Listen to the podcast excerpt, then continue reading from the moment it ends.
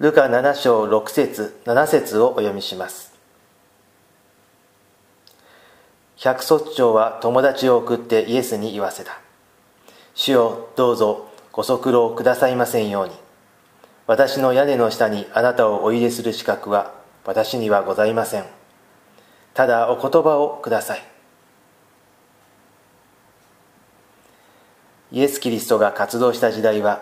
紀元いち世紀の初期ローマ帝国の時代でした。当時のローマ帝国にとって辺境の地であったイスラエルはローマ帝国に服属するヘロデ大王の子孫によって支配されていました。そのためイスラエルの国中にローマの軍隊が駐屯しており、イスラエル人はローマ帝国の支配に服していました。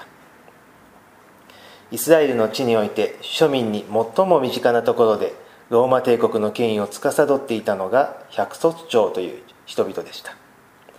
百卒長が率いるローマの軍隊は治安維持の活動だけでなく、今日でいう行政の多くの働きを司っていました。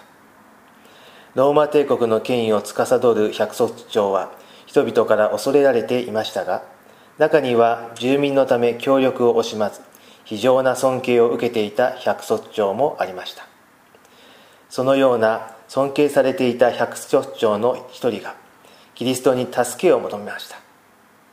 この百卒長の頼みにしていた部下が病気で死にかかっており、病気の癒しの奇跡を期待したためでした。百卒長は日頃権威に服するものであり、イスラエル人に協力しながらもローマ帝国と立場が違うことをわきまえて、ユダヤ人すなわちイスラエル人の長老を交渉役として間に立てる配慮も持った人物でした。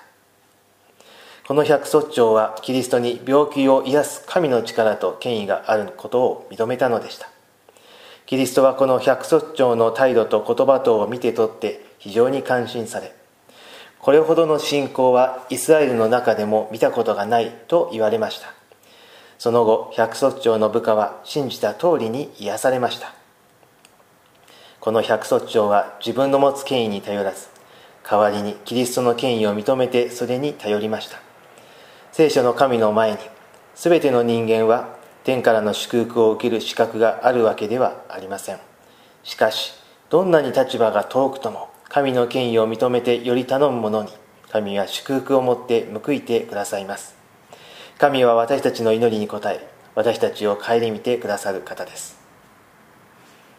ご一緒にお祈りいたしましょう。天の父なる神様、キリストは本物の権威を認めた百卒長の信仰に応え、百卒長の願いは叶えられました。私たちもこの信仰の模範に励まされ、信仰をもって本物の権威を持たれる神様により頼みます。どうぞ私たちの祈りに応え、私たちを顧みてください。